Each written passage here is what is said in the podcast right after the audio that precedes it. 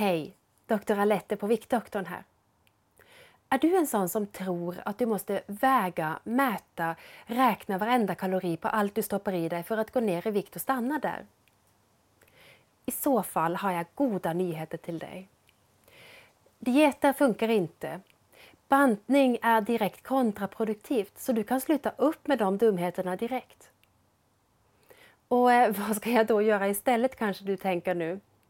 Det tänker jag berätta för dig nu den 8 juni klockan 19.00 på vårt gratis livesända webbinarium Hur du lägger upp din sista viktresa. Du läser mer och anmäler dig på viktdoktorn.se min sista viktresa. Jag hoppas att vi ses. Hej då!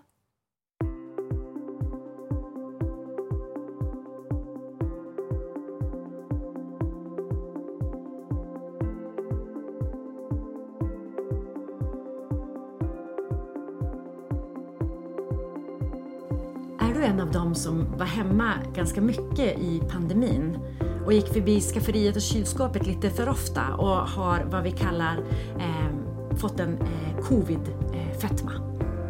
Mm. Eller kanske har du varit gravid ganska nyligen och dina kilon vill inte rasa av dig efteråt och du börjar få lite så oro över, ska, ska inte de här kilorna bara försvinna snart? Eh, det är ju nämligen så här det kan ju vara så också att du är en sån som tänker att jag tar tag i det där lite senare för att nu är det sommar och nu tänker jag minsann inte. Och eh, i sådana fall är det här avsnittet för dig. Det här är Alette. Jag är Camilla. Vi har grundat Viktdoktorn. Eh, din övervikt är inte ditt fel och det är vårt eh, mantra som vi håller på att basunera ut nu. Det är för att forskningen stödjer faktiskt det uttalandet. Eh, Alette är doktorn i Viktdoktorn, specialistläkare i allmänmedicin och jag, vi kan väl kalla att jag är din sidekick. Ja. ja. Idag tänkte jag att vi skulle prata om det här med alla som har gått upp i vikt ganska nyligen, alltså inom ja, något år sedan kanske, Mm. och känner att det här är inte en nivå som jag är bekväm att vara på. Eh, Kan vi börja prata om pandemin? Ja, vi gör det. Usch vad jobbigt det har varit. Mm. Inte bara att jobba med skyddsutrustning och vi i primärvården har varit ganska förskonade jämfört med de stackarna på sjukhusen. Men, men alla människor som bara fick sina liv inställda. Nu sitter du hemma på ditt hemmakontor på dåliga pinstolar. Eh, man träffade inte sina kollegor, man kom inte iväg och fick den där halvtimmans promenad till tunnelbanan eller bussen. Om man hade turen att ha ett sånt jobb där man faktiskt blev av Folkhälsomyndigheten beordrad att jobba hemifrån om man kan. För det var ju många som fick riskera eh, att bli smittade också i helt andra typer av yrken där man faktiskt inte kan jobba hemifrån. Och som blev smittade. Mm, gång på gång. Men vi lämnar dem. Vi fokar på de som var hemma. För de hade ju... Eh, där är det ju väldigt många som upplever att jag har gått upp så himla mycket i vikt under pandemin. Ja, och dels är det ju på grund av att de har ett annat beteendemönster, alltså motions och rörelsesmönster när de har varit hemma och jobbat hemifrån. Men det som också har hänt är att alla de stora evenemangen, alltså eh, Vasalopp och, och eh, klassikern, alla de här sakerna har ju blivit inställda under pandemin. Och människor som då har levt för att kunna hålla igång och träna med det här som mål, de har ju kommit av sig sin träning. Ja, men vi har ju en av våra deltagare i programmen som är precis en sån. Ja. Som bara kände att nej men, när, när de här eh, olika loppen ställdes in då tappade jag motivationen att träna och nu är jag här och det här känns inget bra. Nej. Och det som händer om man har en god träningsvana, då har man ju oftast ätit också på ett sätt som gör att man, man är viktstabil. Och sen händer någonting som man inte kan träna, i det här fallet pandemin, och fortsätter äta samma måltider. Och det som också hände under pandemin var ju att det var så himla tråkigt. Så folk passade ju på att unna sig och kanske göra god mat hemma, Och köpa baka i mycket högre utsträckning. Eller det gjorde i alla fall eh, mina kompisar. Ja, och, och man kanske tog hem lite mer vin än man brukade. Man kunde inte gå på restaurang och ta ett glas med sina vänner så då fick man ta det där glaset hemma. Eh, vi hade faktiskt eh, AVs via eh, Teams, Zoom och så vidare. Eh, för att eh, få den här lilla sociala. Men side note, side note, vi, vi eh, move on. Jo, men, men hur som helst, då sitter man igen postpandemi med 5, 10, 15, 25 kilos övervikt i värsta fall, kanske mer också. Och då är det ju så att då finns det en god nyhet. Mm. Och det är att har du gått upp i vikt relativt nyligen så kan du också gå ner relativt snart. Men det finns en liten eh, tidsgräns för detta. Ja, ehm, det gör det. Det finns en liten tidsgräns. Ehm, men det får mig på andra tankar också för att det finns ju en annan grupp som, som också går upp, går upp i vikt. Ja, men jag tänker att de här gravida som jag inledde med. Ja, Eh, För det är någonting som sker oavsett pandemi, kanske till och med oftare i pandemin, vi får väl se. Eh, eh, att kvinnor blir gravida. Går upp i vikt under graviditeten. Själv gick jag upp, var det så här, 30,8 kilo vägde jag in på, på BB, plus alltså.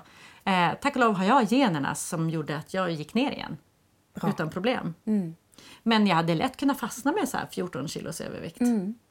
och det är inte helt ovanligt att göra det. Och då åker man hem med sin underbara bebis som man är helt kär i. Eh, Oftast i alla fall. Ja, Ja, det är helt okej om man inte är det. ja, naturligtvis. Ja, men Och man kanske inte får sova på natten för att bebis har sina behov. Och det är liksom upp och nervända världen och det leder ju till att man kanske inte kan komma igång med sin vanliga rörelsesregim. Man kanske inte kommer iväg till sin träning.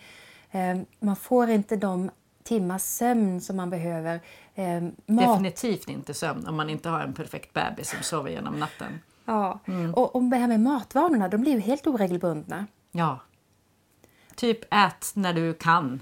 Och när barnet är lite större, då äter man kall mat hela tiden. Vilket inte är jätteroligt. Ja. Du som också har haft små barn vet ju exakt vad jag pratar om. Det, det stör sig liksom. Ja, och då är det ju en del eh, kvinnor som har turen att när de ammar eller de sista, första eh, halvåret efter barnet har kommit så går de ner i vikt på ett ganska smidigt sätt. Det kräver inte all de här stora uppoffringarna för att få till det.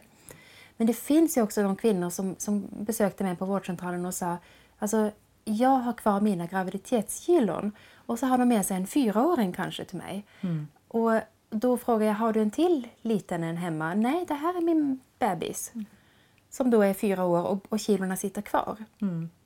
Och det, det har jag full förståelse för, för det finns väl inget jobb som är så stressigt som att vara mamma, eller vad säger du? Ja, alltså det beror ju på barnet. Jag har ju en av varje.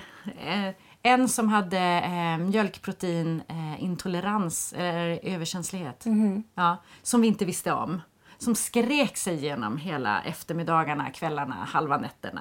Eh, ingen av oss sov bra, ingen av oss åt bra. Det vill säga. Och sen kom den andra som var den här perfekta bebisen som sov igenom hela natten och som åt och var nöjd och glad jämt. Men det var för att du var en duktig mamma då? Nej, nej. Eh, det är jag helt övertygad om att det har ingenting med saken att göra. Utan man får den bebis man får. Ja.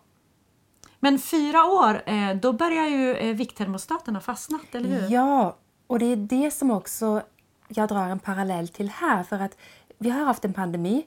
Eh, Vi som har överlevt pandemin, vi är lyckligt lottade. Eh, Men har du då dragit på dig extra kilon under pandemin eller under en graviditet så är inte jag tar tag i det där sen ett speciellt bra alternativ. Nej. Eh, och som, eh, om du har följt våran podd under en längre tid, då har du full koll på det här. Sorry, men om vi har nya, eh, kan du gå igenom det här med vikttermostaten igen? Ja, för vikttermostaten sitter långt inne i din överlevnadshjärna, i din hypotalamus. Och hypotalamus kan du inte påverka med tankens kraft. Hypotalamus den reglerar också dina tarmrörelser, din puls, din temperatur.